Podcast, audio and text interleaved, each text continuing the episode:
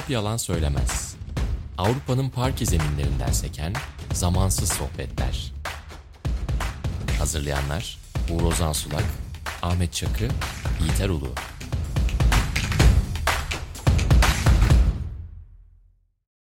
Sokrates'ten merhaba. Bugün yeni bir programla karşınızdayız. İsmimiz Top Yalan Söylemez. Euroleague gündemini konuşacağız ağırlıklı olarak. Yiğit Erolu ve Ahmet Çakı ile birlikte ben Uğur Ozan Sulak. İki haftada bir yapacağız bu programı. Her çarşamba değil, ayda iki çarşamba ve ekstradan bir sürpriz program. Genellikle konuklu düşünüyoruz onu. Yani kabaca ayda üç kez aslında karşınıza çıkacağız. Yani bir hafta eksik şekilde. Hoş geldiniz diyeyim Yiğiter abi. Merhabalar, hoş bulduk. Ahmet abi. Hoş bulduk.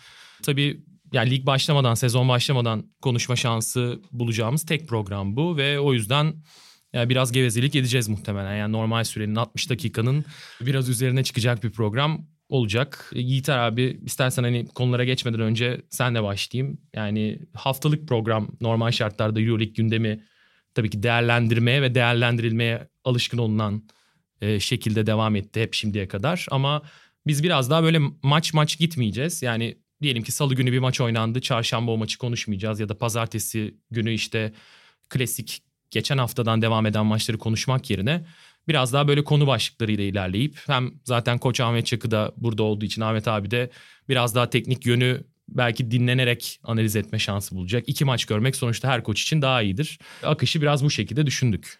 Evet, e, biraz böyle biriktirerek yorumlayacağımız bir şey oluyor. Bizim için tabii daha rahat bir tempo olacak bu. Belki dinleyenler nasıl tepki verecek, hoşlanacaklar mı bilmiyorum. Herhalde zamanla göreceğiz ama şöyle bir şey söyleyebiliriz. Maç maç hafta hafta gitmeyeceğimize göre daha çok takımların, oyuncuların, koçların üzerinden değerlendirmelerimizi yapacağız. Yani belki de bir programda 2-3 takıma o 15 gün geride bıraktığımız 15 günde çok sarsılmış, çok sıçramış, çok iyi şeyler yapmış ya da beklenmedik ölçüde hayal kırıklığı yaratmış 2-3 takıma yoğunlaşabiliriz. 18 takımdan bazılarını ön plana alırken bazılarını bir sonraki programa bırakabiliriz. Yani takımların üzerinden daha çok konuştuğumuz, yorum yaptığımız bir program olacak. Ahmet abi yani bu kadar maç e, takvimin yoğun olduğu bir sezonda Euroleague için konuşuyorum. Her hafta konuşmaktansa bence e, ayda iki kere konuşuyor olmak takımların genel durumunu daha sağlıklı olacak. Çünkü günlük performanslar veya bir maçlık inişler çıkışları e, konuşmak bazen de çok sağlıklı olmuyor. O anlamda ben programın genel fikir verme, genel olarak takımları inceleme ve basketbol konuşmanın daha faydalı olacağına inanıyorum. Peki yani Türkiye'de yayın yapacak bir organ ya da bir program olarak tabii ki e, Fenerbahçe Beko ile Anadolu Efes'e ağırlık vereceğiz. E, onlarla da başlayalım. Yani hazırlık maçlarını hepimiz takip ettik. Fenerbahçe Beko sadece koçu değil kadrosunu değiştiren bir takım hüviyetinde. Anadolu Efes tam tersi bir konumda. Geçen seneki kadroyu Alec Peters haricinde e, korudu. Ergin Ataman zaten devam ediyor. Abi istersen Ahmet abi istersen Efes'te başlayalım. Sonrasında Fenerbahçe Beko'ya geçeriz. Yani sen hazırlık dönemini nasıl buldun? Kadronun bu şekilde devam etmesi nasıl olacaktır? Sonuçta ya Bryant Dunstan ve mesela yani Krunoslav Simon 35 yaşların üstüne çıkacaklar gelecek seneyle birlikte. Hani bu bir handikap olacak mıdır bu durumlar yoksa kadronun bu şekilde devam edip hiçbir ekleme yapılmaması tamamen doğru karar mıydı?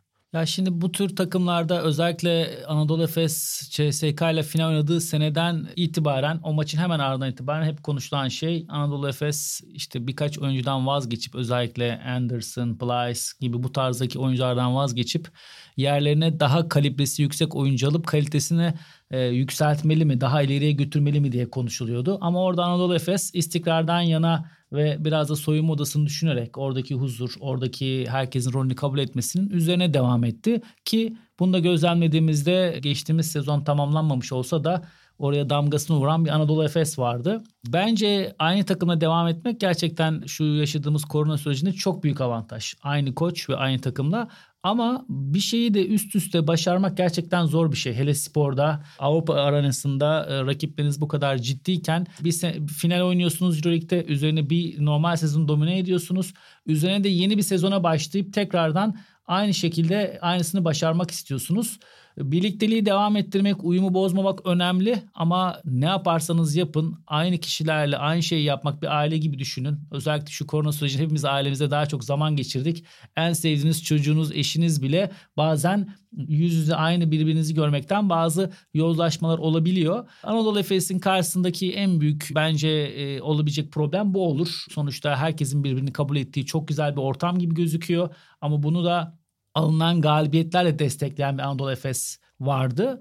O yüzden de yine kazanarak devam etmenin ben önemli olduğunu düşünüyorum. Yani başı çok önemli değil. Tabii ki kazanarak başlamayı çok isterler ve olumlu bir şekilde devam etmek isterler ama özellikle e, doğru zamanda aynı ritmi yakalamaları çok önem kazanacak. Ama Diğer takımlarda Real Madrid dışında çok köklü değişiklikler olduğunu e, düşünürsek takımlar, yeni takımlar yapanlar, ilave yapanlar ben Anadolu Efes'in e, yine uyum açısından bir artıyla başlayacağını düşünüyorum.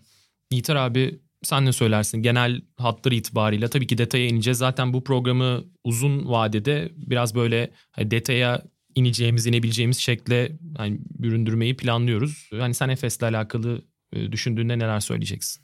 Geçen sezon yarıda kalmasaydı sanıyorum en önemli şampiyonluk adaylarından biriydi Anadolu Efes. Yani sezonun oynanan kısmında oynanan basketbolu değerlendirdiğimiz zaman taraflı tarafsız herkes Anadolu Efes'in bir yıl önce CSK'nın karşısında finalde dikildiği o sezondaki çizgisini koruduğunu ve hatta onun üzerine koyduğunu bütün oyuncularının bazı oyuncuların hatta beklenmedik çıkışlarla çünkü Dunstan'ın yokluğunda mesela daha çok süre bulan Sertaç gibi, Plyce gibi oyuncular da üzerine katarak ileriye gittiğini, çok olgunlaştığını, takımda kimyanın az önce Ahmet Hoca'nın da altını çizdiği gibi yani o istikrar, herkesin rolünü e, benimsemesi, herhangi bir huzursuzluğa neden olmadan soyunma odasının her gün aynı e, performansı verebiliyor olması. Bütün bunlar çok ileriye taşımıştı Efes'i ve dolu dizgin gidiyorlardı. Yani sezon ortada kalmasaydı en azından tekrar finalde göreceğimizden emindik herhalde. Final Four belki biraz daha özel bir ortam oluyor. Kimse onun sonucunu önceden tahmin edemiyor. Ama şimdi iki sezon önce final oynamış. Geçen sezon finalin en güçlü adayı olarak ve şampiyonluk adayı olarak görülen bir takımın her parçasını birebir korumuş olması yani koçu, asistanları, işte skorer oyuncusundan en son giren yedeğe kadar hepsinin hala orada olması müthiş bir istikrar tablosu çıkartıyor ortaya. Bu çok büyük bir artı. Bir başka artı var bence. Şimdi kazanan takımları korumak gelenektir ve kazanan takımları koruyanlar da genellikle spor tarihinde istikrarlı yapılar oluşturmakla bundan ötürü övgüyle karşılanırlar ya. Şimdi burada bir sancı da var. Çünkü bu takım bir şey kazanmadı. Yani başarılı olduğunu hepimiz teslim ediyoruz ama bir Euroleague şampiyonluğu yok. Bir tane Final Four var, bir final var. Lig şampiyonluğu var. Lig şampiyonluğu ki Anadolu Efes'in zaten birkaç senede bir Türkiye'de şampiyon olması çok doğal kabul edilen bir şey. Ee, yani Euroleague tarafına baktığımız zaman bu korunan yapının aynı zamanda aç olduğunu görüyoruz hala. Yani hem bir aradalar, başarılılar, evet başarıları teslim ediliyor ama açlar. Yani bir şey de kazanmak istiyorlar hala. Şimdi e, açlık tabii ki çok önemli bir motivasyon. Bir taraftan da şimdi buraya kadar artılardan söz ettik. Bir de o kadroyu korumanın getirmiş olduğu maalesef ister istemez çünkü tabiatın kanunu bu.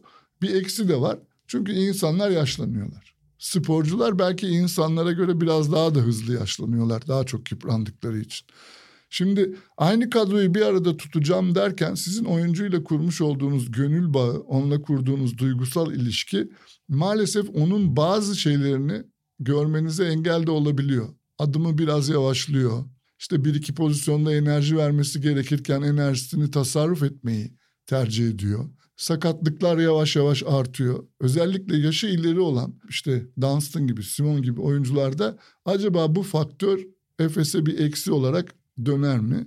Bu da işin yani o iki oyuncu da ben döneceğin açıkçası yani Dunstan'da da çalışmış biri olarak da Simon'da zekası çok oynadığı için Dunstan'da da öyle bir şey olacağını düşünmüyorum ama bence Yiğiter abi çok güzel bir şeye değindi. Ne kadar bazı olumsuzluklar yaşayabilirler sezon içerisinde. Larkin daha yeni başlıyor işte sezonun başı ama Anadolu Efes'in e, geçen yıl çok yakın olduğu ve herkesin favori gösterdiği Euroleague'e kazanmamış olması bu yılın en büyük motivasyonu olacak ve onları bir arada tutup e, o motivasyonlarını da arttıracaktır diye düşünüyorum. Peki Ahmet abi yani teknik olarak baktığında Efes'te Ergin Ataman zaten yani kadro istikrarıyla birlikte oyun istikrarını da e, beraberinde getirdiği bir e, iki sezon geçirdi. Özellikle son iki seneyi düşünürsek.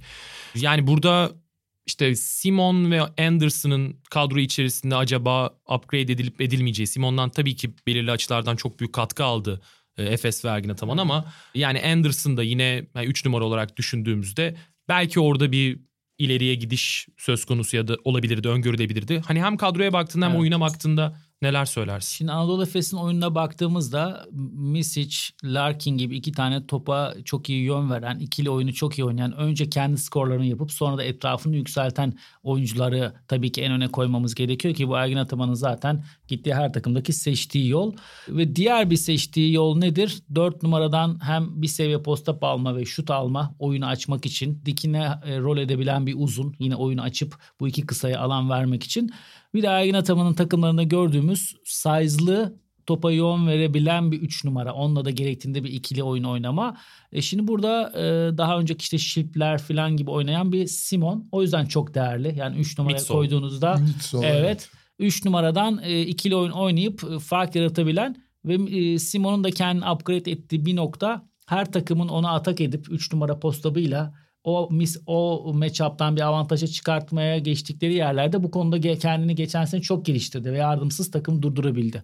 Şimdi Anderson upgrade olması neden zor? Bundan dolayı zor oluyor bence Anadolu Efes'te. Çünkü 3 numara ball handling olmasını çok önemsiyor Koç Ergin Ataman. O yüzden de gerekli Beboa'yı bile oraya koyuyor ama Anderson genelde kenardan gelip enerji veren, enerjiyi ortaya koyan, sertlik ortaya koyan ve 3 numaradan o dış atış şutunu, ceza şutunu atarak ortaya koyuyor. O yüzden de ben Anderson'ın birkaç tane geçen sene de oldu maçta ekstra enerjisiyle ve şutu sokarak katkı verse de o rolünü çok ileriye götüreceklerini düşünmüyorum. Benim gördüğüm Ergin Ataman özellikle e, Larkin ve Miss için yanında Simon'un topa yön vermesinin yanında Beboa'yı hem perdeleme çıkış atışlar hem de gerekli 3 numaradan da ikili oyun oynama. Bundan çok özellikle hazırlık döneminde farklı bir şey, e, farklı bir yöne gittiklerini görmedim. Hatta işte Türkiye Ligi'nin ilk maçı da oynandı. Hazırlık maçında Tolga Geçim'i de 3 numaradan yine topa yön verebilen bir rolde kullanmaya çalıştılar. O yüzden bir şeyleri daha upgrade, oyuncuların rolünü upgrade etmekten çok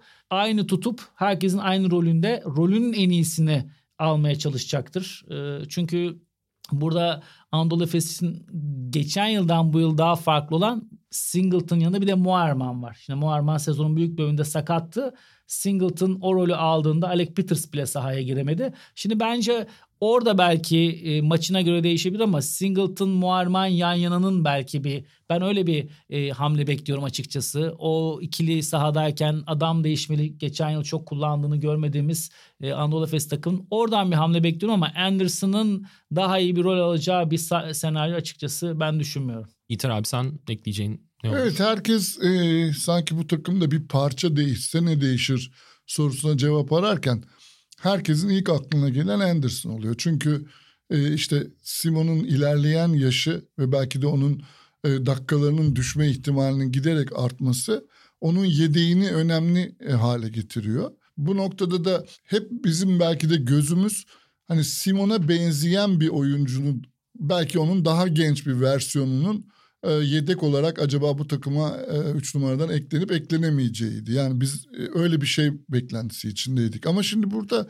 hakikaten Ahmet'in de vurguladığı gibi Böboa'dan şeyde wing'de kanatta istifade edebilme özelliği yani bu takımın özellikle artık belki de moda olan 3 kısırlı hatta 4 kısırlı versiyonlarda Boboa'nın atletik özelliklerinden de yararlanarak işte Larkin Misic ve Boboa'yı bir arada sahada gördüğümüz e, bölümler, sekanslar oluyor.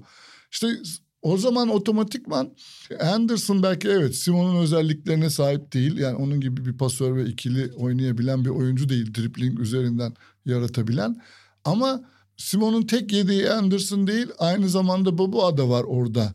Üç kısa oynadığınız zaman sanki onu üç numara gibi düşünebilirsiniz. Gene üç tane topa yön veren, yön veren adamla sahada kalmış oluyorsunuz. Bir de rolünü kabullenmiş bir Evet, en, en kalbur üstü bir oyuncu ne olursa olsun. Aynen öyle ve onun atletik özellikleri işte çembere gidebilmesi vesaire bazı maçlarda bazı bölümlerde çok yararlı olabilir. Bir de galiba burada belki düşünülmemiştir bu ama ben bir şey de seziyorum yani e, bir vefa duygusu mu diyeyim yani bu rolü e, bir şekilde Simon'un arkasında kalmayı kabul etmiş iyi antrenman vermiş.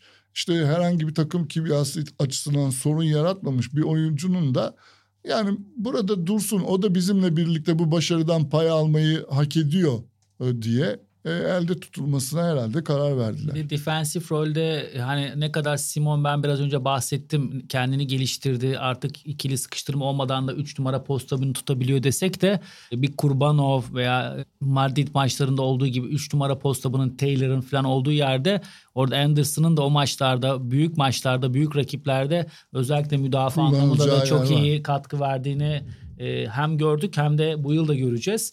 Yani Anderson'ın bir de e, bence ekonomik anlamda da onlara çok büyük katkısı oldu. Çünkü Anadolu Efes ana parçaları Larkin, Misic, Dunstan gibi oyuncuları kaybetmemek adına oradaki parayı da backup'lara verdiği parayı da biraz küçük tutarak da öyle bir takım evet. mühendisliği de yaptılar. Yani bir de ortada giden gerçekten çok iyi bir şey varken oradaki bir parçayı çıkarıp beklentisi gelip orada sahada olmak, o topu işte bir önce çember atmak arzusunda daha potansiyelli bir oyuncu da zarar verebilirdi. E, meşhur o bir şey bozuk değilse kurcalamayacaksın lafı. Doğru. Yok zaten yani Ahmet abi de herhalde doğru diyecektir. Koçların en büyük hayali özellikle Avrupa koçlarının NBA'de sonuçta buna e, sahip oluyorsunuz bir şekilde. Eğer özellikle büyük pazar takımıysanız e, bunu koruma şansınız çok mümkün. Ama Avrupa'daki koçların işte belirli örnekler dışında nedir bu örnekler? Jelko Obradovic Panathinaikos'ta çok çok uzun bir süre aynı iskeleti korudu. Fenerbahçe'de yine aynı şekilde. Pablo Lasso Real Madrid'de buna sahip. Ama e, özellikle bizim takımlarımız yani Fenerbahçe'de işte Efes'te geçmişe baktığımızda çok bunu tecrübe etmedik biz. Yani Efes çok önemli bir avantaja aslında da sahip bu açıdan. Her koçun hayalidir herhalde aynı oyuncularla ya evet, uzun süre çalışmak. Bu tabii çok Anadolu Efes'i konuşurken çok uzun konuşulacak bir konu belki girmemek lazım ama birçok koç birçok sezondan yatırım yapılan sezondan alınan dersler bunu yaşamış işte hem içeriden yaşamış koç olarak hem dışarıda gözlemlemiş Ergin Ataman sonuçta e, bunların da ne kadar değerli olduğunu gördüler, anladılar. Ee, bir de işin en önemli bölümünün seyirci olduğuna bence. İlk kez bir Anadolu Efes takımı e, o Koraç Kupası'nı kazanan takımdan sonra bu kadar seyirciyle bütünleşen bir takım oldu. E, yani sırf bu bile bir neden. Yani seyircinin sevdiği işte tabii ki Larkin, Misic kaynaklı ama sonuçta e, en sevilen oyuncular onlar olabilir. Skor atan, sayı atan, popülaritesi olan ama total olarak bu takımı sevdiği için yani ben mesela Larkin'in de Türk pasaportu alırken kontratın artmasıyla beraber bu fedakarlığı yapılmasındaki ana nedenin yani bu takımın değerli kılan en önemli parçalardan birisi kaybetmeyelim diye düşünüldü. Tabii. O anlamda da bence gayet olumlu ve doğru bir hamle oldu. Bu arada Ahmet abi konuşurken ben bardakları birbirine çarptım. Nota verdik gibi bir şey olmasın. Yani Efes'le alakalı görüşlere sanki katılmıyormuşuz gibi. Ben kutlamak amacıyla.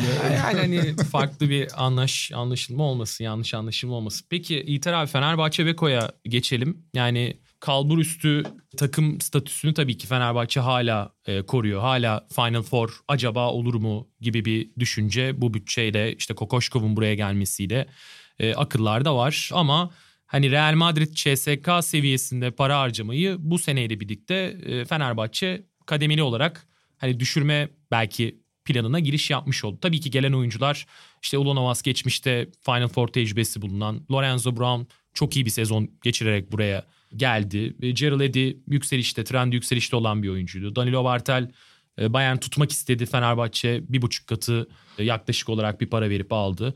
Yani kadroya baktığımızda genel trend işte pozisyonlar arasında değişebilecek. 3 oynayabilen, 4 oynayabilen, 5 oynayabilen net pozisyonlardan değil de tweener evet. dediğimiz oyunculardan kurulu ve yani yükseliş trendinde ya da kendini kanıtlamak isteyen yani B sınıf oyuncuyken A sınıf oyuncu olmaya belki adım atacak Fenerbahçe'ye gelişle birlikte. Bir kadro yapısı. Kokoşkov da zaten Avrupa'da Euroleague'de ilk kez koçluk yapacak.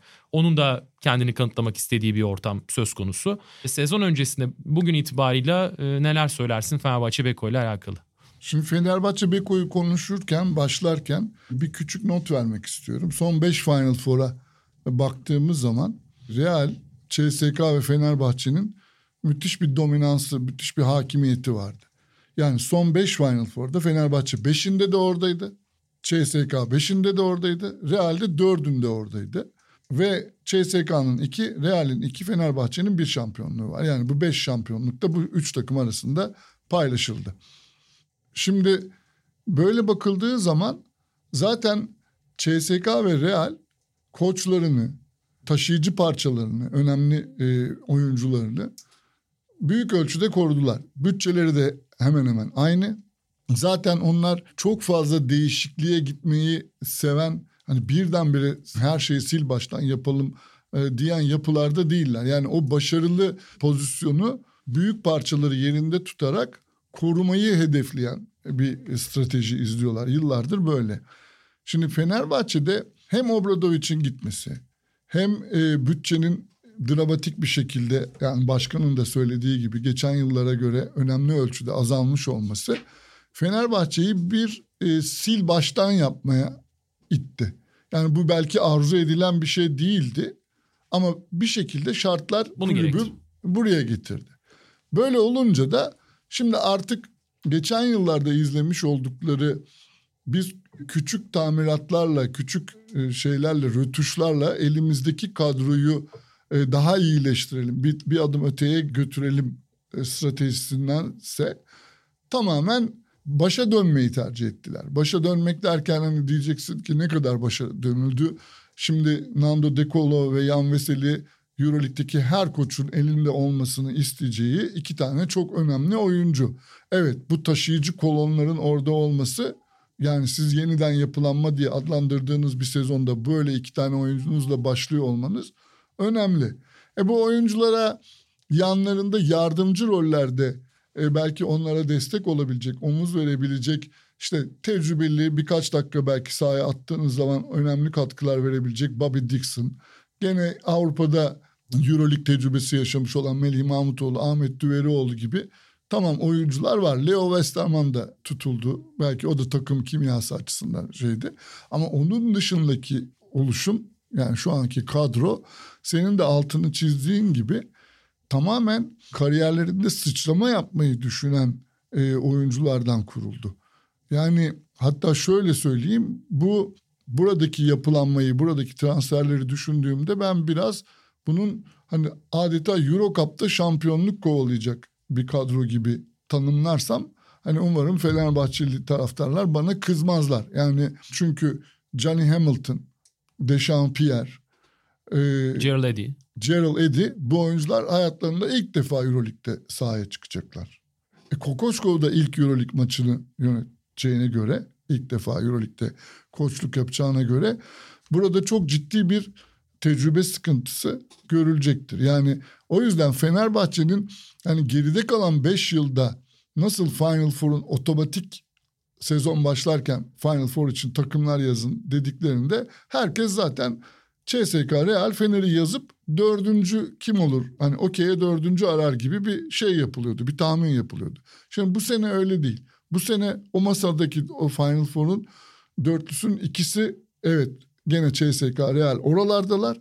Ama Fenerbahçe oradan geri adım attı. Efes o sınıfa çıktı. Şimdi bence evet son e, iki sezondaki yani iki sezon önce Final Four'daki başarısı final oynamasıyla Efes ve geçen sene ortaya koymuş olduğu oyunla Efes. Yani şimdi gene o dörtlünün üçü belli gibi kadro olarak kapasite olarak gene dördüncüyü arıyoruz. Ama Fenerbahçe o dördüncü olur mu? Bence çok zor. Ahmet abi yani hazırlık maçlarını da belki biraz düşünerek soracağım sana. İşte bir Telekom maçı oynanmadı. E, Gloria'daki Evet. hani rezalet de diyebiliriz o turnuvaya çok ayıp olmaz bence. E, organizasyonun çünkü e, yani bu dönemde o şekilde ilerlemesi de biraz tartışmalı. E, yurt dışından gelecek takımların hani düşünülmesi etmesi. Neyse oraya girmeyelim de Evet. Karşıyaka e, maçı mağlubiyeti var. 72-65 kaybetmişti Fenerbahçe Beko. E, onun haricinde hazırlık maçları kazanıldı. E, dönem dönem zorlanılsa da Beşiktaş maçı mesela. Orman Spor'a karşı çok rahat bir galibiyet aldı Fenerbahçe Beko.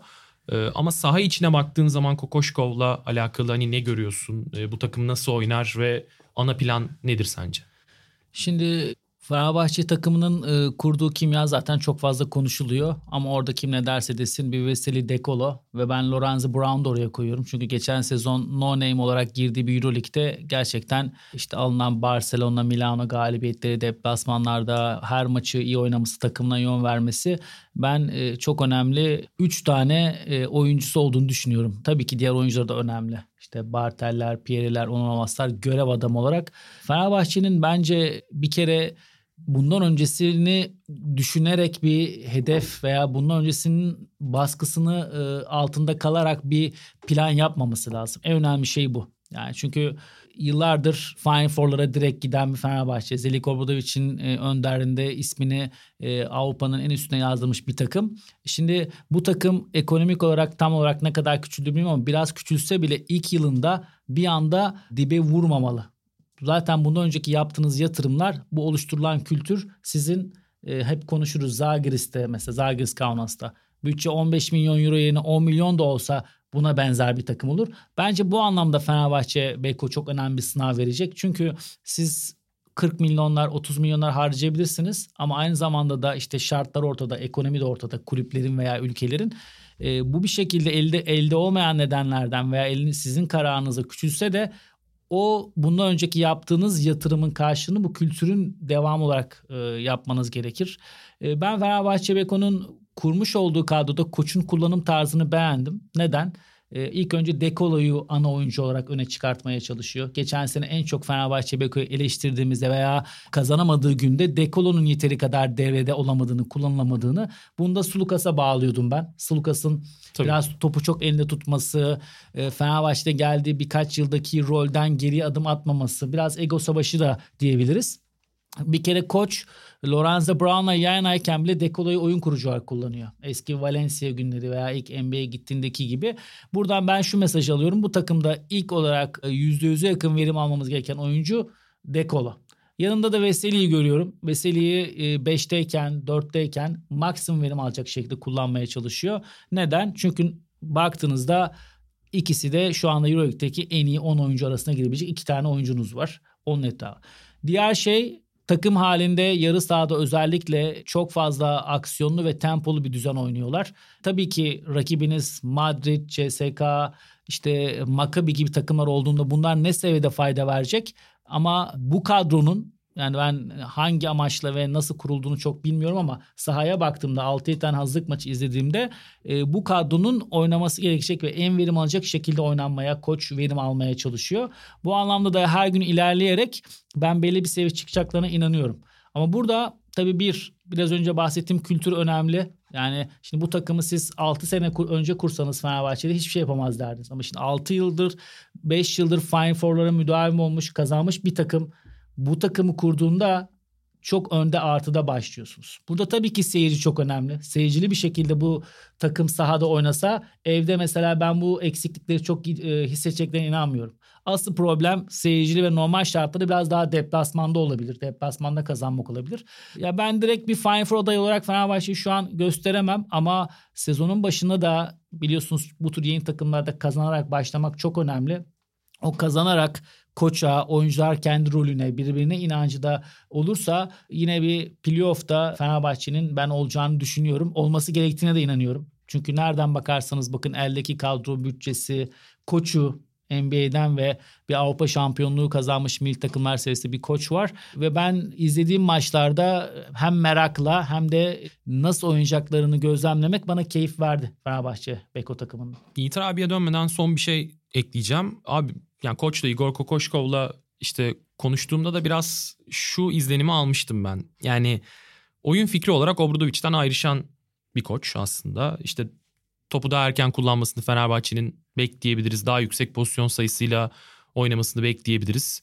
Ama e, hani hem geçmiş dönemi eleştirmek istemediği için sonuçta Obradovic çok büyük bir figür. Hem kendisi için hem taraftar için hem medya önünde Hani böyle bir şey yapmak istemeyecektir. Böyle bir negatifliğe girmek evet, istemez yani ben, tabii. Benden önce şöyle bir oyun oynandı. Hayır ben bunu oynamayacağım ve değiştireceğim demek. Gerçi yani, Yeskevicius söyledi ama. Evet ama önceki önceki figürün biraz e, hani güçsüzlüğünden e, ötürü. Ya da diye. aralarındaki ilişki. Evet, yani anca üçüncü asistanım olur demişti sonuçta e, Pešić Barcelona'ya Evet. gelince. Yani o durum artık öyle değil tabii ki. Yani oyun olarak baktığında sen Fenerbahçe'ye nasıl bir düzen bekliyorsun? Ya bir kere Bartel'i 4 numarada kullanmaya çalışsa da Bartel sahadayken şu anda çok verimli değiller. Oyunu açmak adına biraz daha 4 kısa gibi. Bazen de Hamilton'la Veseli'yi yan yana kullanmak gibi. Ya ben burada koçu şöyle gördüm. Yani Phoenix Suns'ın koçuyken de işte Sloven milli takım koçuyken de çok fazla düzen bu quick hitter dediğimiz yani bir molalık bir e, işte periyot arasından sonra dönerek farklı oyunlarla fark yaratmayı seven bir koç. Biraz o yönüne de güveniyor ve o yönünü ortaya çıkartıyor. Burada da bir tane dikine hareket eden uzun ve dört tane dışarıda olan oyuncular. Bunların tabii ki Gerald Edin'in ve Pierre'nin şut performansı çok önemli. Burada Bartel ve Olanovas'tan bunu tam olarak alamıyorlar. O yüzden de Olanovas'ı biraz daha 3 numara gibi sırtı dönük de kullanmaya çalışıyorlar. Ama ana e, yaratıcılık time out play dediğimiz bu tür oyunlarla, farklı oyunlarla, farklı spacinglerle fark yaratarak sürpriz oyunlarla diyelim. Devamında da daha çok Deco, Decolo, Lorenzo Brown ve Veseli'nin etrafında dönen ana kurgu böyle ama yani bir maçta 80-90 possession dersek 40-50 possession bunların üzerinden diğer 20-30 possession'ı da sürpriz oyunlar ve fark yaratarak rakibe scout edilmesi zor e, durumlar yaratarak fark yaratacak bir coaching bekliyorum ben.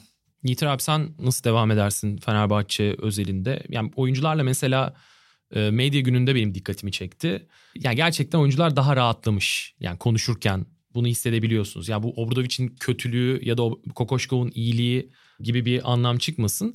Sadece yani Kokoşkov birebir antrenmanlarda da işte birçok oyuncuyla daha farklı ilgilendiğini de görüyoruz. E, daha böyle rahatlatan, oyuncuların daha böyle bireysel performansını ön plana çıkaracak. Yani takım olgusuna sonuçta her daim vurgu yapan bir koçtu Obradovic. Takım herkesin önündedir. Burada da tabii ki takım başarısı önde olacak ama bazı oyunculara da başta işte Nando De Colo olmak üzere ya sen kendin ol, kendin gibi davran, takımı da arkana al. Liderliğine Esas olan sensin. Evet yani. esas olan sensin gibi bir statüde sanki Obradovic döneminde verilmeyen bir statüde verilecekmiş gibi gözüküyor. Evet burada kilit isim Nando De Colo. Çünkü Nando De Colo'yu geçen sene e, Fenerbahçe Beko e, transfer ettiği zaman hakikaten beklentiler çok büyüktü. Normal öyle olması. Çünkü yıllardır Avrupa'da gittiği her yerde çok önemli fark yaratmış. Evet CSK'nın da başarılarında çok büyük ölçüde pay sahibi olmuş bir oyuncu. Yani Fransız basketbolunun yetiştirdiği herhalde son dönemdeki en e, önemli oyunculardan bir tanesi.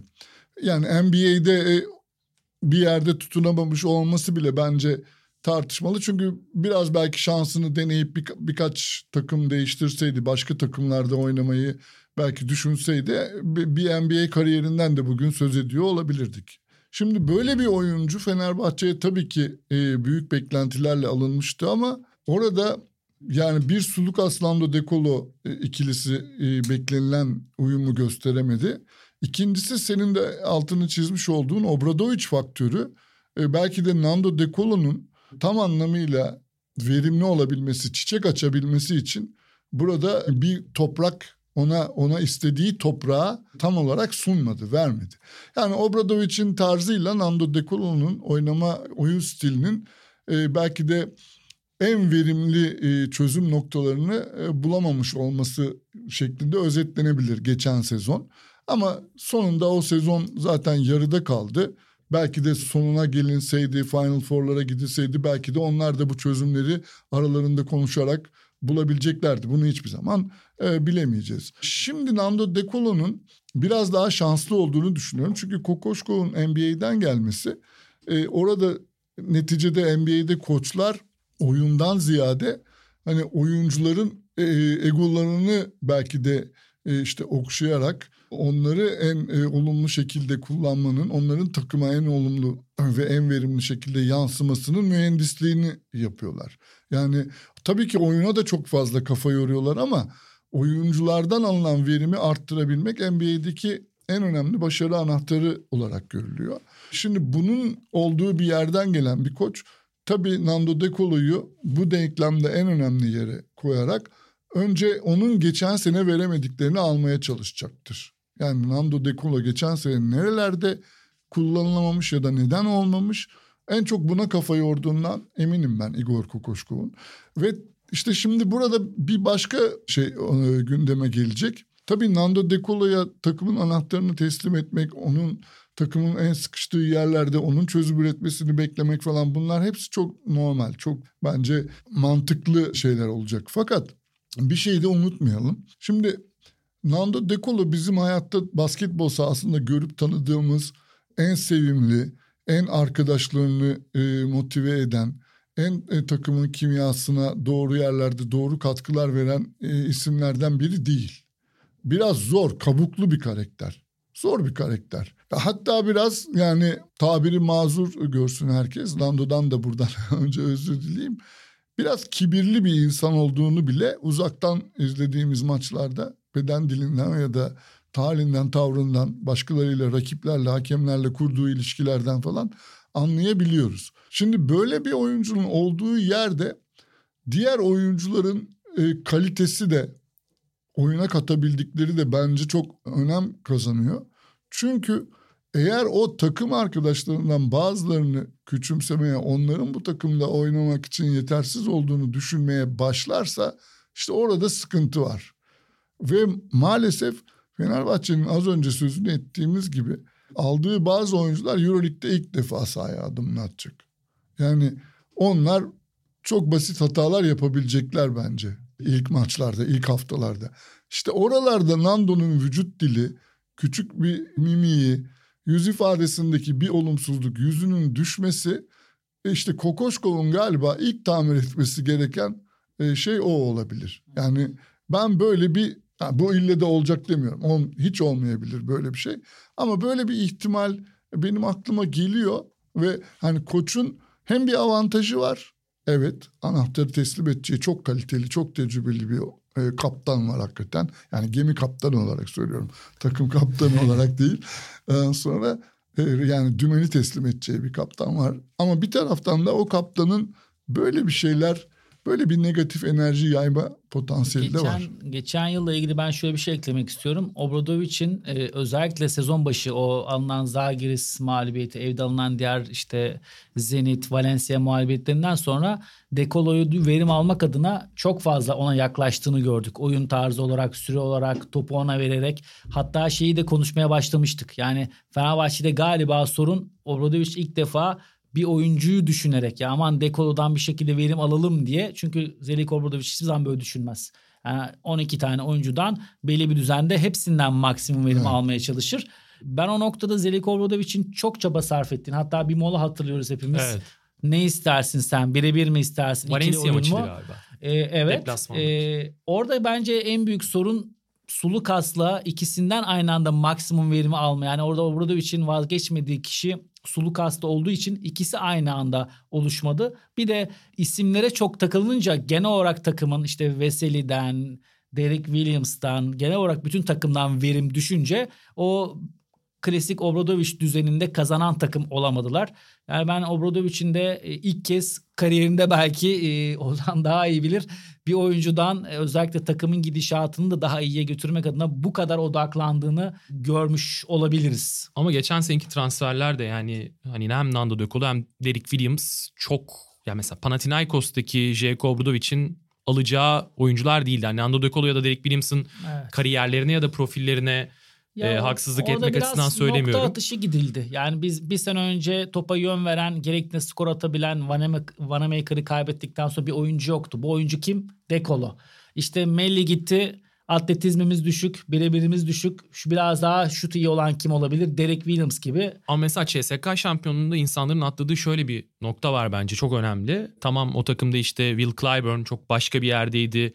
Corey Higgins çok başka bir yerde. İkinci şampiyonluk için söylüyorum. Berlin'de değil. Daniel Hackett olmasaydı bence o takım şampiyon olamazdı. O takımın şampiyonluğunda koçun bence çok büyük katkısı ya. var. Neden? Rodriguez ve Decolo'nun rolünü kenardan gelip oyunun belli zamanlarında kullanacak seviyeye getirdi. Çünkü Decolo'nun da Rodriguez'in de o takımda biraz konu dağıldı ama en büyük defekti müdafada. Rakipler direkt atak ediyordu. Onları Clyburn, Hackett, Corey Higgins'in backup'ı haline getirip gerektiğinde kullanarak Final Eight ve Final Four'da Baskonya serisi üzerine Real Madrid ve finalde Anadolu Efes'e karşı Orada koçun belki de Dekolo'daki e, geçen sezon istenilen verimin alınamama nedeni de bu. Yani CSK'daki rolüyle Fenerbahçe'deki rolü çok farklıydı. Evet çünkü belki mesela onu da düşünmek lazım. Westerman da Westerman da çok hani o profili doldurabilecek bir oyuncu hiçbir zaman olmadı. Yani Westerman'dan belirli anlarda liderlik dahi alabilirsiniz ama Daniel Hackett katkısını Leo Westerman'ın profil itibariyle size sunma şansı yok. Ya o işte Westerman'da Obradovic şöyle düşünüyordu. Elimizde Bobby Dixon var, Sulukas var. Bunlarda olmayan ne var? Size, post-up biliyorsunuz kısa post-up'ı ve size olmak Obradovic için çok önemli. Biraz düz mantıkla işte Derek Williams transferi de aynı e, Westerman'da ama işte hepsini bir araya getirince bir de sezonun başı kazanarak başlanamayınca o yüzden sezon başının ben bu yıl için evet. özellikle Fenerbahçe Boka için çok önemli olduğunu düşünüyorum ki e, diğer Euroleague takımlarına da bakınca olabildiğince hazır olmaya çalışıyorlar.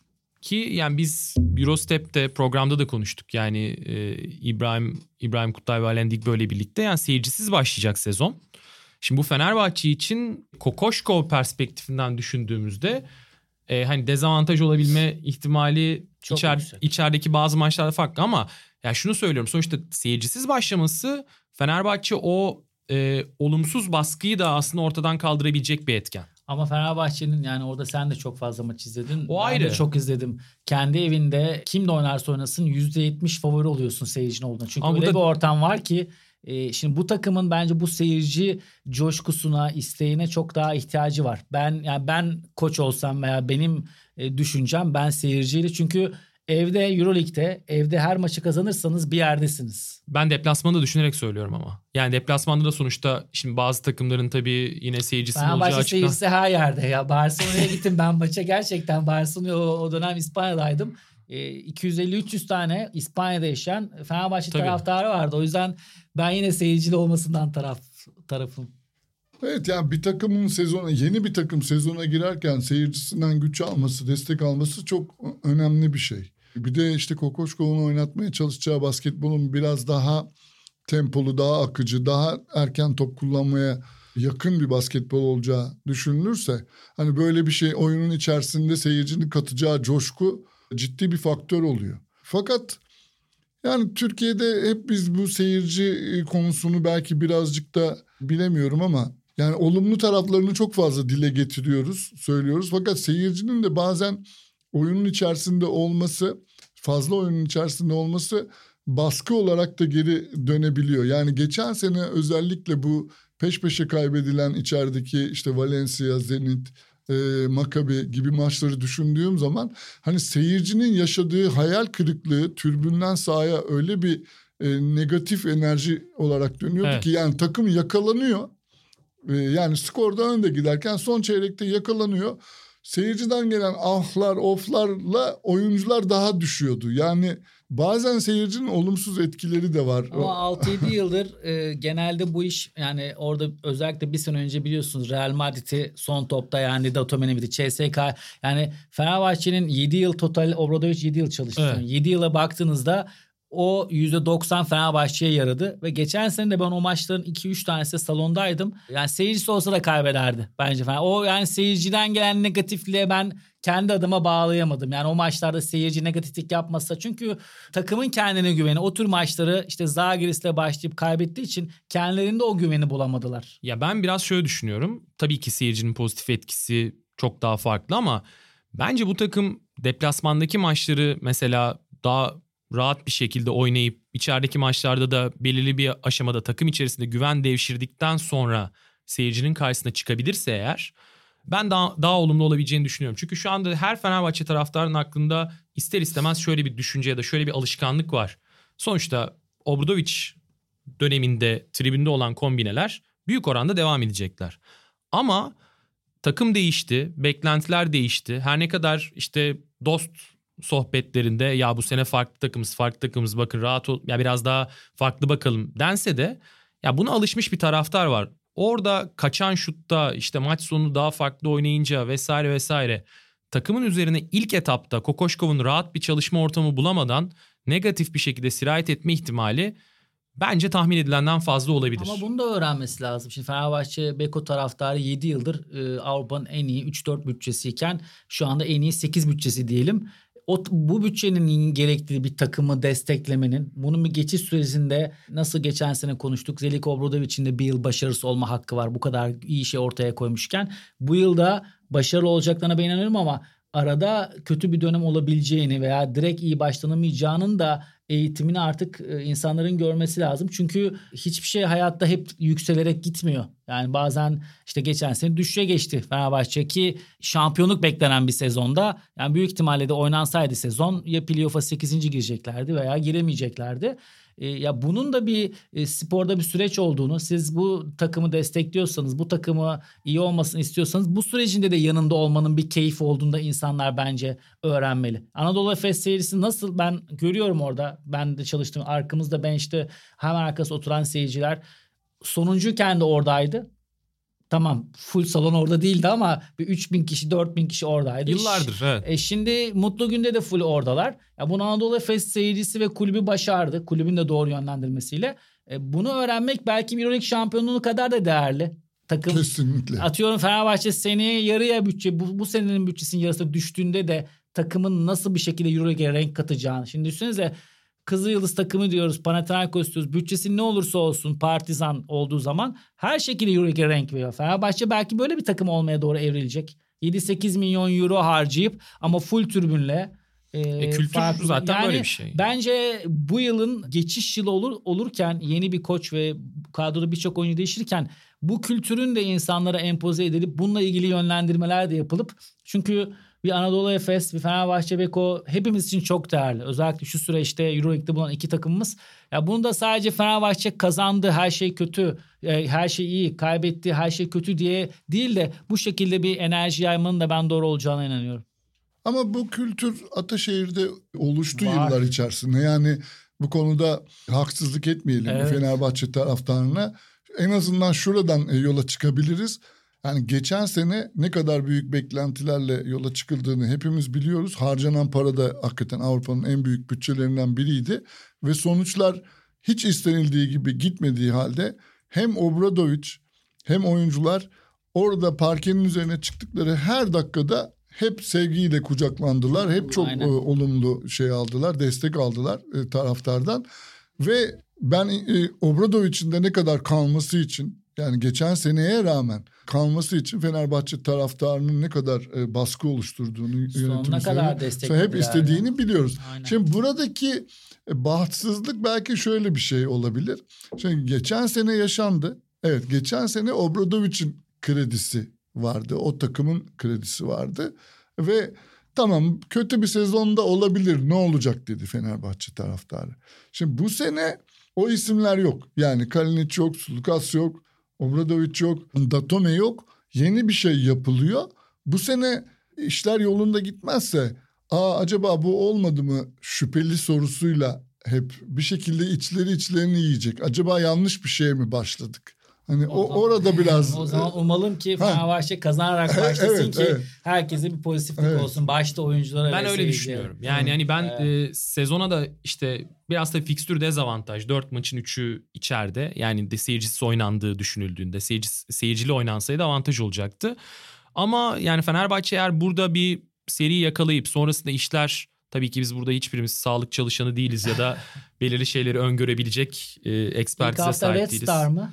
E, İlk hafta evet öyle Bayağı olması zor. lazım. En yani hazırlık döneminin ve kimyası iyi olan bir takım. O çok önemli bir maç Yani mesela. İçerideki yani şey Efes maçını da düşün. Evet tabii ilk maç Kızılyıldız sonrasında Efes maçı var. sonra Kızıl Yıldız çok önemli bir maç. Yani Kızıl Yıldız da bence iyi bir takım kurdu ama tabii ki Fenerbahçe'de o daha iyi bir kadrosu var her, şartta. Onu kazanarak başlamak EuroLeague adına çok Ya değerli. CSK maçının mesela işte içeride olup seyircisi olması ilk bölümde bir dezavantaj olarak kabul edilebilir ama hani bu sezonun biz bu programda da çok değinmedik yani. Hatta şimdi konusu gelmişken konuşalım. Çok böyle hani bu sezon oynanmayabilir ya da bu sezonda problem yaşanacakmış gibi biz düşünmek istemiyoruz ya, Yo, da konuşmak ya. istemiyoruz. Ben Euroleague'in iki yıl üst üste böyle bir şey göze alacağını düşünmüyorum. O yüzden e, her şartta işte kurallarda belli zaten. Ge- gelebilme şartları, gelemediğindeki hükmen mağlubiyetler. O yüzden ben oynanacağını düşünüyorum ki oynanmalı da zaten. Ama Fenerbahçe Beko Euroleague fikstürünü düşündüğümüzde 16 Ekim dahil yani 20 işte Panathinaikos maçı da bir gün önceden gidilir. 20 Ekim'e kadar İstanbul dışına aslında çıkmayacak. E, çünkü Efes maçı var deplasmanda Hı hı. gözüken maçta o. E, aslında bu yeni bir koçun hayalidir. Çok güzel bir maç olur. O Anadolu Efes maçı inşallah seyircili olmayacak herhalde ama o maçı orada izlemek çok keyifli olur. Yani yeni Fenerbahçe ile Anadolu Efes, Larkin'in durumu ve evet. Peki Fenerbahçe ve Anadolu Efes için, Fenerbahçe Beko ve Anadolu Efes için biraz hani tahmin ettiğimiz süreyi açtık ama sorun değil. Şimdi 16 takım var. Evet. Önümüzde 45 dakika civarı herhalde bir sürede bitireceğiz. Barcelona ile başlayalım. Evet. Ee, yani şöyle biz planladık ee, seyircileri de bilgilendirme açısından. İşte başlangıçta bizim takımlarımız ardından Final Four adayları işte başaltı diyebileceğimiz takımlar Final Four adaylarından sonra ve alt beşli yani e, top 8 adayı olarak son 8 adayı olarak görmediğimiz takımlar.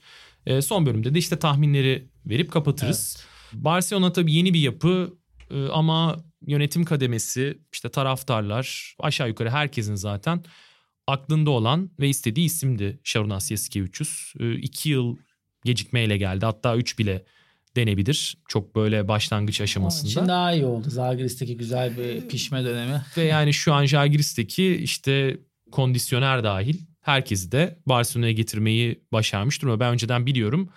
Masa yani pazarlık masasında Şaras'ın çok böyle imkanları da yoktu. Yani kendi ma- maaşı dahi istediği seviyenin epey uzağındaydı. Şu an e, iki tane asistan, bir tane kondisyoner getirip orada yani Jake Obradovic, Ettore Messina dışında David Blatt'in bile sahip olduğu bir şey değildi bu.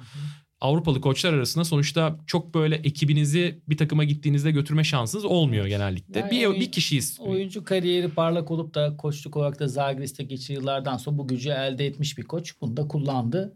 E, bu tür kulüplere giderken de güçlü gitmezseniz zaten Evet. e, maalesef istedikleriniz verme, verdiğiniz mesajlar da çok kalıcı olmuyor. O noktada bence doğruyu yapmış. Zaten çok tecrübeli. Katalan Kupası'nda kaybedilen bir Andor Andorra maçı var. Ee, sonrasında işte Süper Kupa'da kaybedilen bir Real Madrid maçı var. Lige 3'te 3'te başladılar ama ya oyun olarak inanılmaz ikna edici bir seviyede değil Barcelona ve muhtemelen bu zaman alacak. Yani Şaras'ın kenardan e, zaten takımda çok fazla direktif veren bir koç olduğunu biliyoruz. Abrines'in performansı peşiş dönemiyle karşılaştırılamayacak derecede.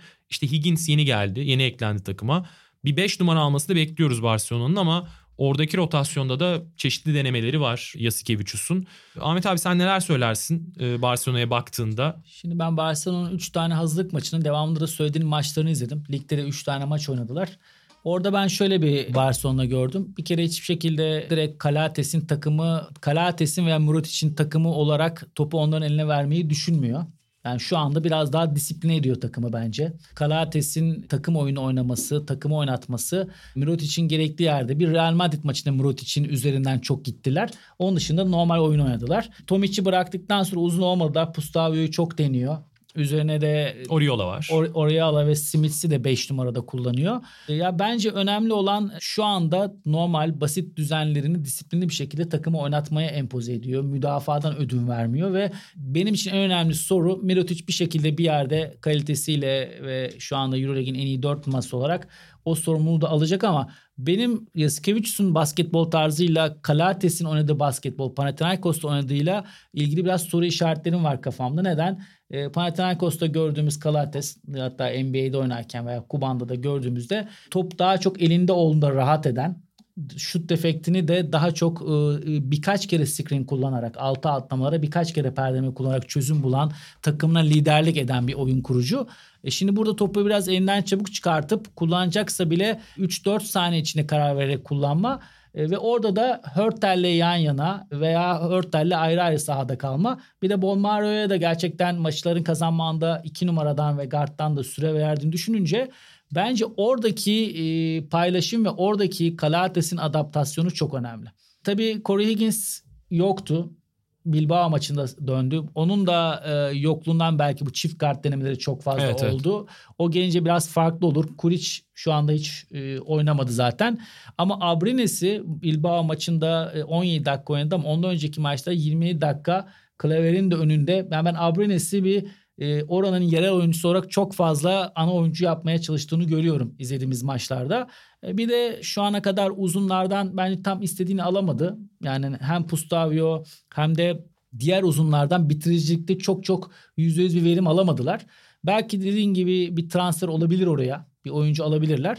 Ama şu anda gördüğümüz Yasikevicius e, çok büyük karmaşık düzenler veya çok fazla köklü bir düzen getirmekten çok oyuncuların ona %100 kontrolüne girmesini biraz daha önemsiyor. Böyle olunca da yarı sahada tıkandıkları bölümler oluyor. Özellikle Madrid'e kaybedilen maç, Andorra'ya kaybedilen maç birazcık onlar için yarı, yarı sahada yaratıcılıkta sıkıntı çektikleri maçlar oldu. Kazandıkları ACB maçlarında müdafaa ve müdafaa kaynaklı sayılarla kazandılar. Bir tanesinde Hörtel çok oynadı. Bir tanesinde Mirotic çok öne çıktı. Bir tanesinde de Abrines. E, ya Yasikevicius ve Barcelona takımı zaten geçen yılda Euro'yu kazanmak için 3-4 takımdan biriydi saydığımız. Gene orada olacaklardır. Tabii Yasikevicius'un 3 yıllık bir kontratıyla bu kredisinden istediğini yapma ve adım adım geliştirmesinden dolayı acele etmiyor benim gördüğüm. Yavaş yavaş gerekiyorsa bu yolda kaybedersem de kaybederim ama kalıcı bir şekilde bir yapı kurarımın peşinde. Yani normal bir koç için zor bir dönem. Bunu yaşayan işte Barzokaslar yaşadı orada ne bileyim diğer koçlar da yaşadı. Yani PES için de bir kredisi vardı iki yıldır oradaydı evet. ama Yasikevicius şu an Avrupa'da e, bu şansa sahip olacak bir koç varsa bir numaralı isim. Obradovic'in dışarıda olduğunu düşününce. O yüzden de çok rahat ve günlük olarak yaşamıyor. Hep ileriyi düşünüyor. Mayıs'ı Haziran'ı düşünüyor çünkü e, o konuda da çok tecrübeli oyunculuğundan ve antrenörlüğünden. E, ya şu anda süper oynuyorlar mı? Oynamıyorlar ama en azından koçun e, kontrolünün %100'e yakın olduğu bir takım bence e, iyi olacaklardır bir seviyede. Yiğitir abi ben de tam aslında koçun söylediği şeyin üzerine ekleme yaparak sana pas atacaktım. Yani biraz böyle Obradovic'in Fenerbahçe'ye ilk geldiği dönemdeki gibi e, bir rahatlığı var Şaras'ın. Hem çünkü ondan önceki örneklerde başarısız olduğu için artık Şaras tam anlamıyla kurtarıcı ya da tamam biz sana veriyoruz bu takımı bu kadroyu artık yani sen sadece bir sene düşünme iki sene üç sene düşün. Zaten muhtemelen başkan da değişecek yani. E, Messi kalsa da e, Bartomeu'nun bir sonraki seçimi kazanma ihtimali hani sıfıra yakın. O yüzden Şaras biraz burada tırnak içinde tek adam olarak devam edecek gibi gözüküyor. İlk sezon ya diyelim ki Final Four kaçsa bile mesela yani Final Four top, top 8 yaptın çok yakın bir maçta kaybettin diyelim e, playoff'ta. Kimse hani Şaras istifa etmeli, Şaras gitmeli e, diyecek kesim. Diğer Zor taraf... alınca böyle oluyor. 3 yıl uğraşınca bir koçu almak için böyle bir gücün oluyor. e tabii yani ilk senenin ilk senenin sonundan itibaren sanki böyle maç bazlı Şaras'ın performansı analiz edilecek. Barcelona'ya dair senin görüşlerin nasıl olur? Yani tabii ki hemen gelip bir şeyleri değiştirmesi beklenmiyor olabilir. Ama bir taraftan da şunu da görmek lazım. Barcelona son birkaç yıldır yani Saras gelmeden önce de Euroleague'deki en büyük harcama yapan kulüplerden biri. Ve bunun neticesini de artık almak istiyorlar. Yani orada nasıl diyeyim bir stres birikti. Yıllardır senin ezeli rakibin Real Madrid hep Final Four'lardayken, kupa kaldırırken sen Final Four'a bile gidemiyorsun. Ve bunun için her sene harcadığın parayı arttırıyorsun. Beklenmedik şeyler yapıyorsun. O Mirotic'i getirdi işte falan diyorlar. Şimdi de e, koçu değiştirdin ve bu koç da taraftarların çok önemli bir bölümünün rüyasındaki koçtu. Yani onu ta yıldız oyuncu olduğu takımda o zamandan beri tanıyıp seven bir gün Barcelona'nın başına geçmesini arzu eden çok fazla Barcelona taraftarı var. Ve artık tamam hani işte hani ne derler o cennetteki eşleşme oluştu. İstediği rüyamızdaki koç geldi. E, çok da iyi bir takımımız var. E, bu sene artık Final Four'a gideriz düşüncesi hakim olmuştur. Yani bu bir baskı oluşturur ne olursa olsun. Artık Barcelona bu sene de Saras'ın ilk senesiydi. Hadi bu sene de Final Four göremedik ne yapalım böyle olsun. Ben pek bunu diyeceğini düşünmüyorum Barcelona medyasının. Ama ama bence işine yine son işine yine de son yok, verilecektir. Yok yani tabii ki hemen birinci senenin sonunda göndermezler. Yani onlar da aslında Real Madrid'in Lasso ile yaptığı gibi bir şeyi uzun vadeli e, Saras'la yapmanın hayallerini mutlaka kuruyorlar. Şimdi az önce senin altını çizdiğin bir şey var ya. Yani kondisyoneri ne kadar Jalgiris'ten kim varsa aldı getirdi. Yani ona müthiş bir hareket alanı verdiler. Belki kafasından geçenden daha fazla bir para verdiler falan. Şimdi burada ben bilmiyorum ama bir sıkıntı da görüyorum aynı zamanda. Çünkü neden derseniz eğer Aitor Reneses Barcelona'dan ayrıldığı günden beri aslında Barcelona'nın kültüründe hatta Ayto'dan önceki dönemleri de incelersek bazı e, gene benzer şeyler görebiliriz. Hiçbir zaman patronluk e, koça verilmez. Hı hı. Bu futbolda da böyledir. Hatta bu yüzden Cruyff ayrılmıştır. Kendisine tamamen bütün yetkiler verilmediği için. Guardiola oradan çıkmış takıma inanılmaz bir futbol oynatmıştır. Ama e, yani gene oranın son sözü her konuda son sözü söyleyen adamı olmamıştır. Barcelona kulüp kültüründe inanılmaz bir şekilde yıldız oyuncuyu pompalayan, onu neredeyse yarı tanrı bir kata eriştiren, sonra da onu yönetemediği için ne yapacağını şaşıran ve belki de onun gitmesine yol açan bir garip hastalık var. Bu geçmişte futbolda mesela Ronaldo örneğinde görüldü, Figo örneğinde görüldü, Rivaldo'da görüldü. Bugün Messi'de yaşanıyor.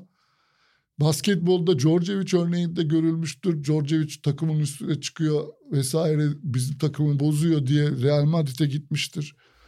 Şimdi Navarro ile ne yapacaklarını bilemediler Navarro'yla son ne bölümde. yapacakları son bölümde iyi yönetilememiştir.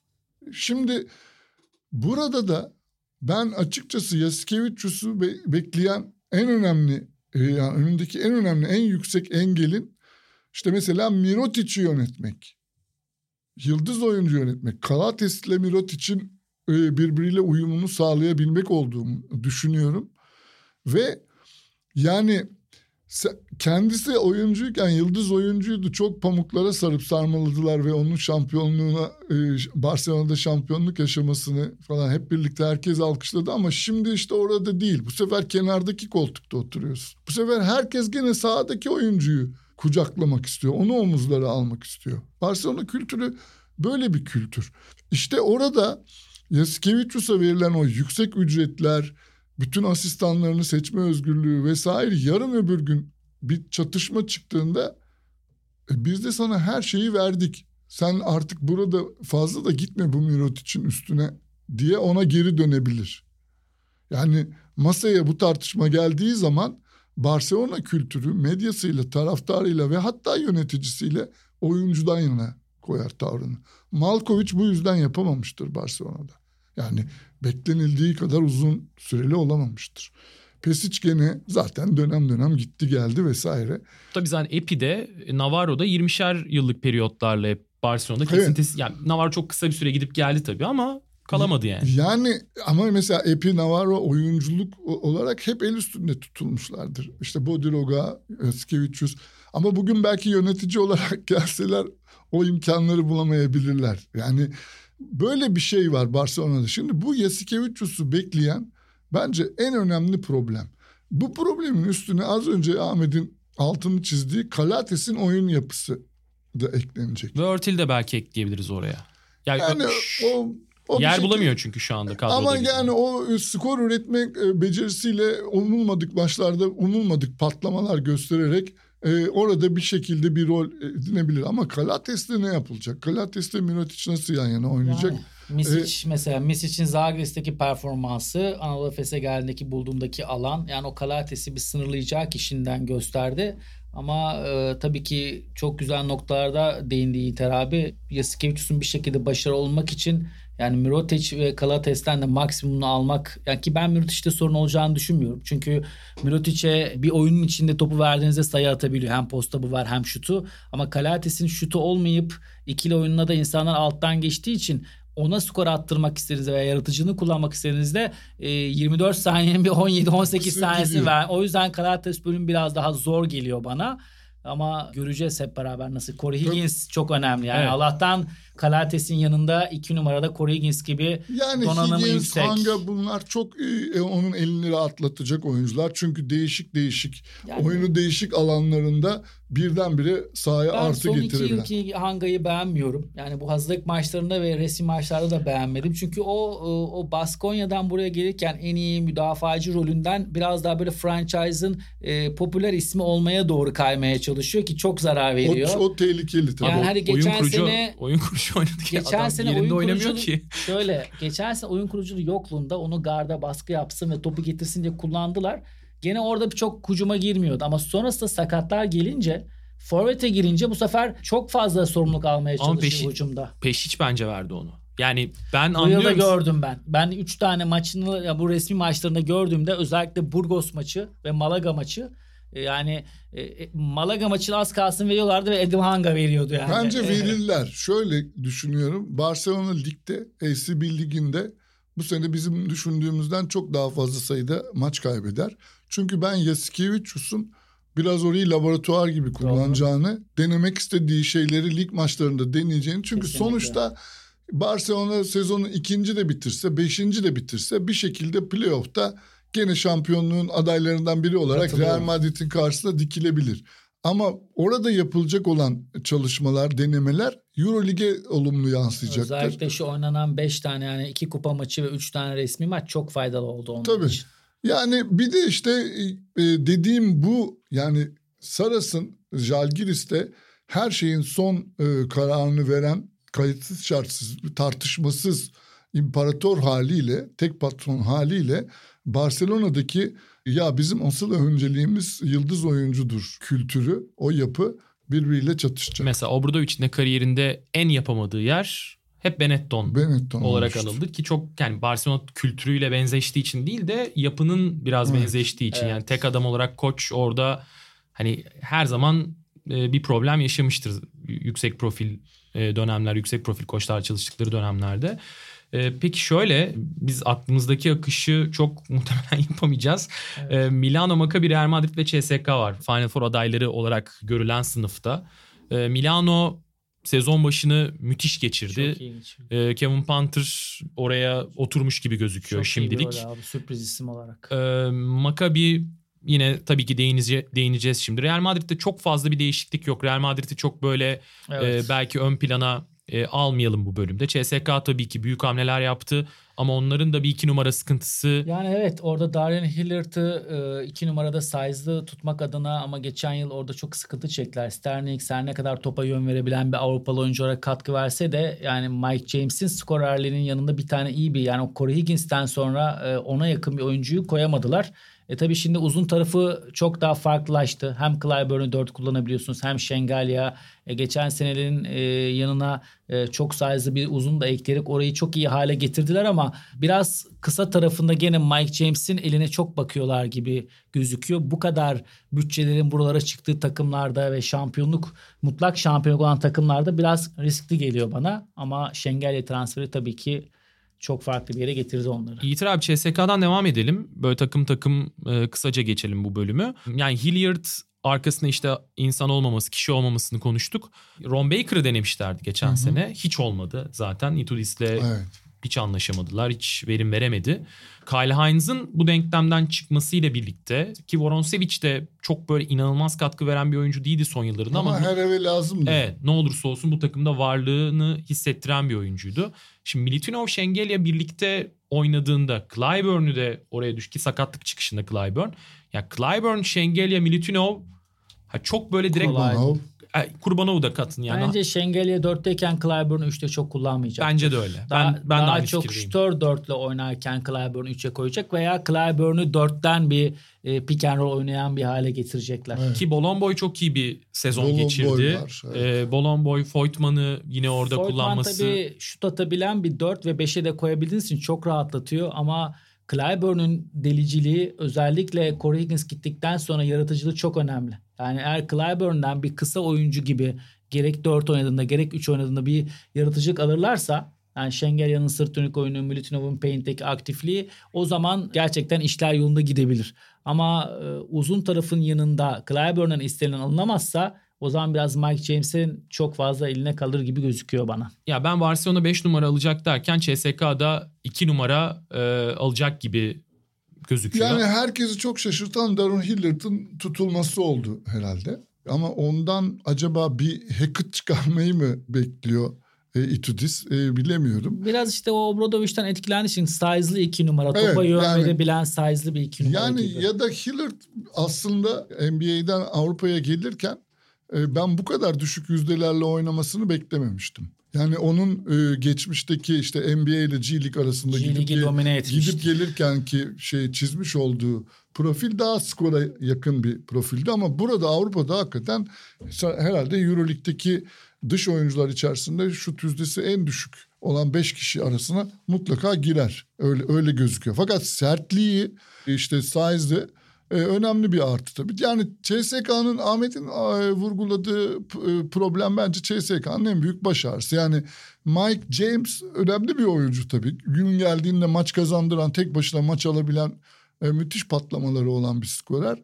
Ama bir takımın e, da yani büyük ölçüde eline bakmasını bekleyen yani çok oyunun merkezine koymak zorundasınız.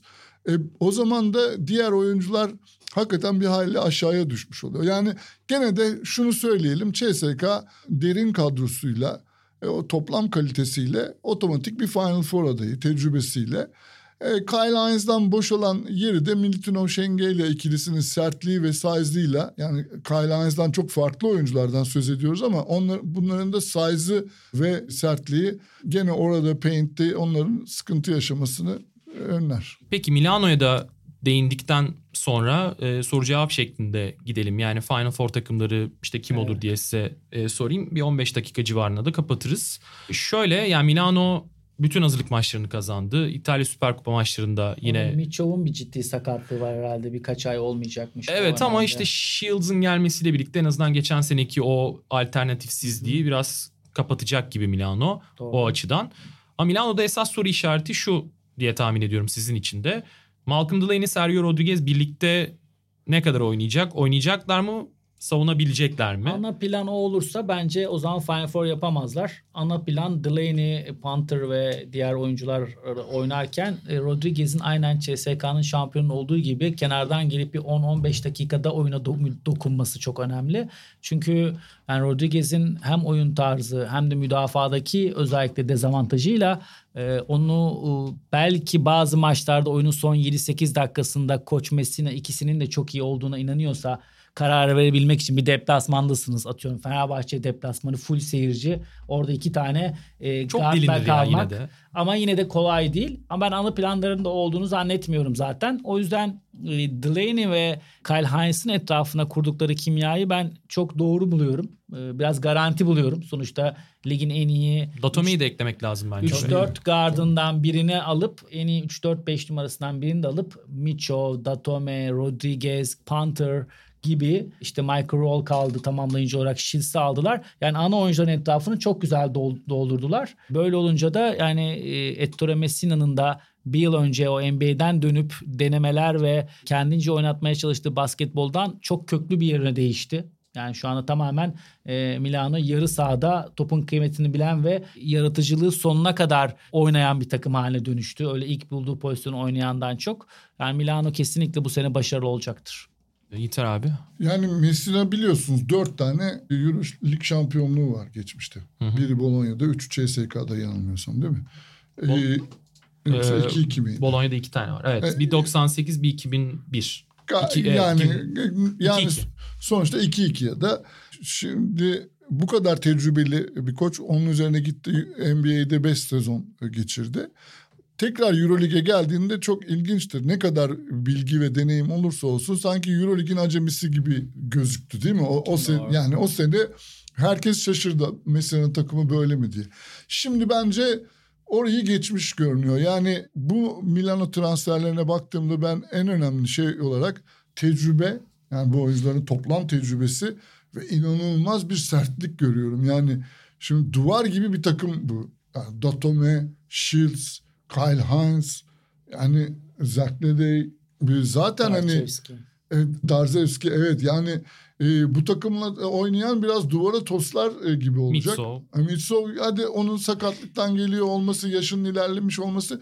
Burada evet Rodriguez zaten artık 34 35 35 oluyor galiba bu sezon. Hı hı. Değil mi? Yani o biraz aslında şapkadan tavşan çıkartmak gerektiği zaman sahaya gönderilecek bir oyuncu rolünde olacak ve onu da kabul etmesi beklenecek. Yani öncelik Malcolm Delaney'de ve yanında ona yardımcı olacak Kevin Panther gibi, Michael Roll gibi isimler de olacak. Galiba. Ama abi o zaman şimdi şöyle Michael Roll, Kevin Panther, Malcolm Delaney, Sergio Rodriguez dörtlüsü hani rotasyondaki o 40 dakikayı böldüğümüzde Michael çok az süre alacak yani orada 80 yani. dakikalık bir ya toplam süre işte Orada bence Panther, Delaney ve Micho ana üçlü. ikiye mi çekecek diyorsunuz? Hayır. 1, 2 ve Ha. 3 olarak söylüyorum. Micho sa- sakatlıktan döndüğünde tamamlayıcı olurlukta kullanacağı yine Rodriguez'in Ya bir Moret- backup'ı Moretti ve Cin- Moretti var. Moretti ve Cinciarini orada Euroleague'de kullanacağını çok zannetmiyorum ben onları. İşte ben oraya bir hamle daha gerektiğini düşünüyorum. Yani iki numara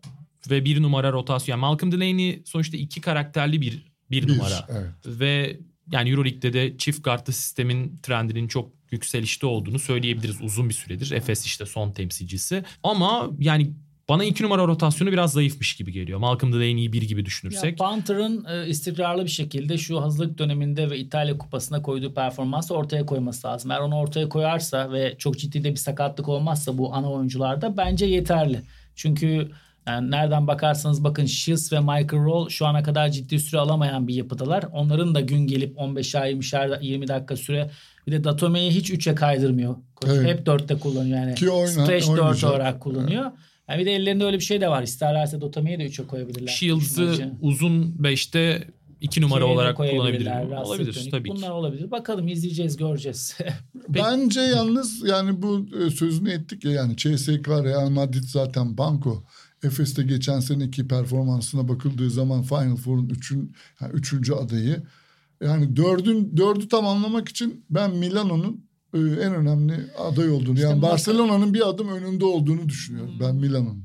yani o kadar söyleyemem ama Milano ciddi bir takım. Playoff'ta kesin olacaktır. Ama işte bir Maccabi, Milano, Barcelona. Ben mesela CSK'nın başlangıçta biraz zorlanabileceğini düşünüyorum. Şu oyun Bence de. oyunu açma ve oyunu kazanma anlamında bir tek Mike James'in etrafında. Ama tabii ki çok winner bir takım, bir koç ve kadroda gerçekten özellikle uzun tarafı çok derin. Ama e, bir geçen yılın Efes'ten sonra en sürpriz ve en dominant takımı Maccabi var. Onu da unutmamak lazım. Gerçi orada bir uzun değişikliği oldu. Antezizic'i aldılar. Onların oyunu nasıl değiştirecek? Onu da düşünmek lazım ama de, konuştuğumuz gibi Barcelona, Madrid, Maccabi bunlar Milano ile beraber e, Anadolu Efes zaten geçen yıl takımı bir 5-6 takım orada bayağı birbirlerine girecekler. Buradan şöyle devam edelim. Ben tahminlerinizi alayım. Sonrasında da zaten Aha. yavaş yavaş kapanışa geçelim. E, Final Four takımları kim olur? Ben Efes, Barcelona, Real Madrid ve CSK diyerek çok sürpriz seçimlerle size Ahmet abiye pası atıyorum. Ee, Ama Milano transfer yaparsa iki numaraya bir şerh düşeyim. Ben şöyle söyleyeyim Anadolu Efes zaten bizim için yani olmasını dilediğimiz bir şey. Geçen yıl üzerine hak ettiklerini düşünüyoruz. Real Madrid ben Maccabi'nin orada olacağını düşünüyorum. Ee, Hı hı. geçen yıl üzerine çünkü kadroyu koyuyor da üçüncü takım olarak. Ee, dördüncü takım olarak da ben e, Milano diyorum. Ee, şundan dolayı diyorum Barcelona kadro olarak daha iyi gibi gözükse de Ettore Messina ve kulübünün beraber geçirdiği bir yılın üzerine oynayacak olması. Yasikevicius'un ilk yılı. Ama tabii Barcelona takımı da özellikle Yasikevicius gibi bu kadar hırslı ve hedef koyan bir takımda muhakkak orada olabilir ama şu an içimden böyle söylemek geldi. Tabii ki gönül ister ki şu an bu isimle nasıl saymıyoruz ama Fenerbahçe inşallah ikinci takım olur da ama şu andaki yapılanma ve diğer takımları da kadro itibariyle düşündüğümüzde onları biraz daha playoff bareminde gibi görüyorum ben. Maccabi için döneceğim abi sana. Yiğitir abi sen Ben falan. zaten söyledim yani ben Milano'yu dördüncü olarak görüyorum. Real, CSK, Efes, Milano gibi ama Fenerbahçe Beko'yu da 5-8 arası bir yerde mutlaka yazmak lazım. O zaman da playoff serisi oynanırken hani kimle eşleştiğine göre, kimin ne kadar sağlıklı Mesela ve formda olduğuna göre değişir. Mesela Barcelona ile CSK Final Eight'te eşleşecek gibi bir şey geliyor mesela. Bir takım Hmm. istediğini alamayacak gibi öyle bir şey benim içime doğuyor şu an ama tabii önümüzde bir 8 aylık süreç var. Ben öyle bir sürpriz bir takımın hani olamayacağını düşünerek Maccabi ve Milano'yu konuşmak istiyorum ama e, Maccabi değerlendirmesi de alalım abi bur- burada. Çünkü hani bir sonraki sorun mesela hani sürpriz ihtimalini Sen- yüksek evet. gördüğünüz takım. Maccabi'nin Final Four'da yer alması ne olursa olsun. Şimdi geçen sene Maccabi kurduğu kimyayla bir kere koçun e, kendi tarzının tamamen dışına çıkıp Maccabi'ye adapte olması. Tabii ki seyirci oynanan maçlar orada yaratılan ortam çok farklı. Ama bir Wilbeck'in, Elijah Bryant, Dorsey, işte Tarık Black'le başlayıp devamında Otella Hunter kendi yerel oyuncularının aldıkları. Yani ben izlemekten en keyif aldığım Anadolu Efes'le beraber ikinci takımda Maccabi. Ee, şimdi Zizic transferiyle beraber ne- ne yöne kayacak oyunları onu biraz da gözlemlemek lazım tabii ama ben aynı kimyanın büyük bölümü korunduğu için onun üzerine devam edeceklerine inanıyorum. E, bir de şimdi NBA'yi de işte izliyoruz. Yarı final, e, konferans finalleri bitti. Final başlayacak. Artık topa yön verebilen 3-4 tane oyuncu olan takımlar çok değerli. Dikine gidip ve her türlü de şutu sokabilen. E, Maccabi bundan çok barındırıyor kadrosunda. O yüzden ben ofensif potansiyel olarak onları bayağı ciddi görüyorum. Tabii ki Wilbeck'in geçen seneki istikrarını yakalaması çok önemli. Biliyorsunuz Wilbeck'in de istikrarsız olduğu dönemde etrafına zarar verebilen bir e, İzlenmesi oyuncu. zor bir oyuncu. Evet koçun da orada her şartta vazgeçmediği bir oyuncu. Yani 7'de 0 attığı gün bile onunla ya o çok önemli. Ama ben e, geçen yılı baz alarak e, referans noktası alarak Maccabi'yi e, biraz daha bu sene Final Four'da olabileceğini düşünüyorum.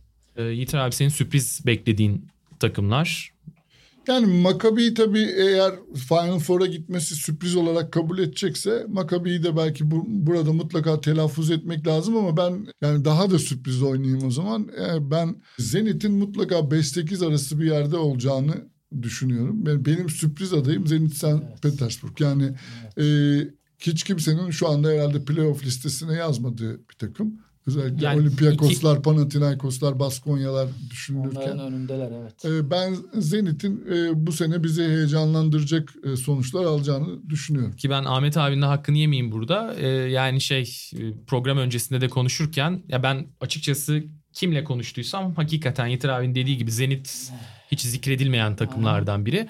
Ben şahsen Kızıl Yıldız'ın 8 O da için ciddi bir aday olduğunu düşünüyorum. Yani sonrası ne olur? Ya Sasha Obradovic tartışmalı bir kariyer ne olursa ama kurulan takım bence çok iyi. Benim zaten çok beğendiğim oyuncular Langston Hall biliyorum ikimiz de Evet. çok seviyoruz. Yani Zenit koçuyla beraber Xavi Pascual ve kur- kurduğu işte Poitras'lar, Pangos'un geri dönüşü gerçekten çok iyi bir takım kurdular ama şu anda Euroleague takımlarına baktığımda en iyi basketbol oynayan 2-3 takımdan birisi.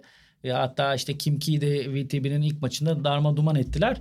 Kızılyıldız'ın kimyasını çok beğendim ben. Yani Langston Hall, Jordan Lloyd ve Partizan'ın gardı Ee, Corey Walden. Corey Walden. Corey Walden. Üzerine atlet Bahamit'in uzun da alınca bir kere Belgrad'dan hani seyirciyle de başlayacaklarmış. Yani her Evet. takımı yenecekleri, yenebileceklerini düşünüyorum.